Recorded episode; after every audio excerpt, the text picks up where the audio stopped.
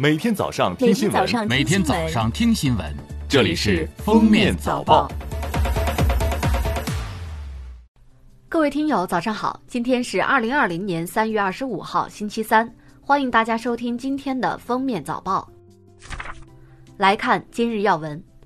生态环境部日前通报全国医疗废物、医疗废水处置和环境监测情况。数据显示，自一月二十号以来，全国累计处置医疗废物十八点二万吨。截至二零二零年三月二十一号，全国医疗废物处置能力为每天六千零六十六点八吨，相比疫情前的每天四千九百零二点八吨，增加了每天一千一百六十四吨。新冠肺炎疫情继续蔓延。近日有临床研究报告了部分出院后检测又恢复阳性的案例。有观点认为，新冠肺炎可能会成为长期感染的慢性病，疫情也可能长期化。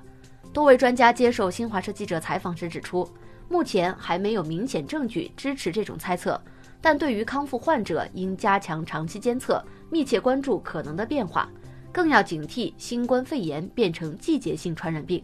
在秋冬季再度来袭的可能。民政部二十三号召开二零二零年清明节祭扫工作电视电话会议，要求各地根据当地疫情防控要求，可暂缓举办集体共祭、骨灰撒海、公益性安葬仪式等群体性活动，暂缓开放不具备疫情防控条件的骨灰存放场所祭扫服务。下面是热点事件。从三月二十五号零时起，武汉市以外地区解除离鄂通道管控，有序恢复对外交通。离鄂人员凭湖北健康码绿码安全有序流动。武汉市继续实施严格的离汉离鄂通道管控措施。从四月八号零时起，武汉市解除离汉离鄂通道管控措施，有序恢复对外交通。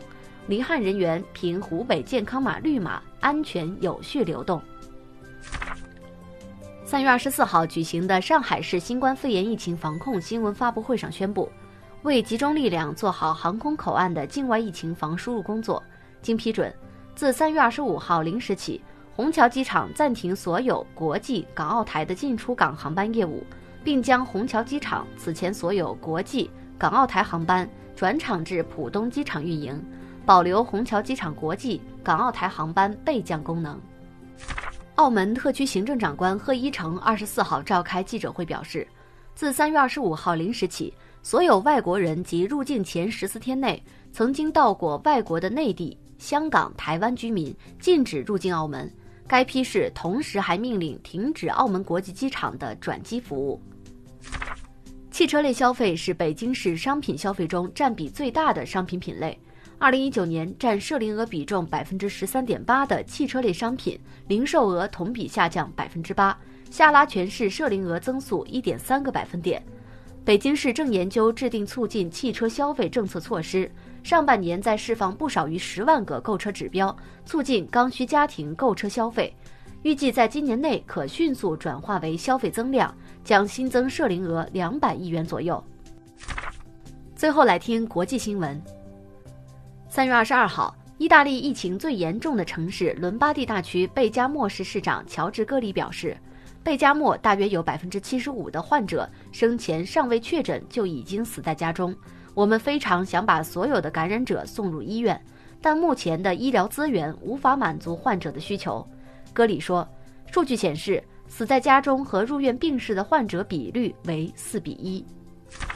韩国京畿道知事李在明二十四号宣布。将在四月前向道内一千三百六十四万居民发放灾难基本收入，每人十万韩元，约合人民币五百六十元。上述疫情补贴将以消费券形式发放，限制三个月内使用，总共需要一万三千六百四十二亿韩元资金，约合人民币七十六点七亿元。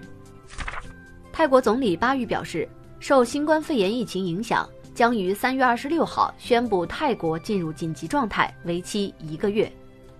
南非总统拉马福萨于当地时间二十三号宣布，为遏制新冠病毒扩散，南非将在全国范围内实行封锁，时长二十一天。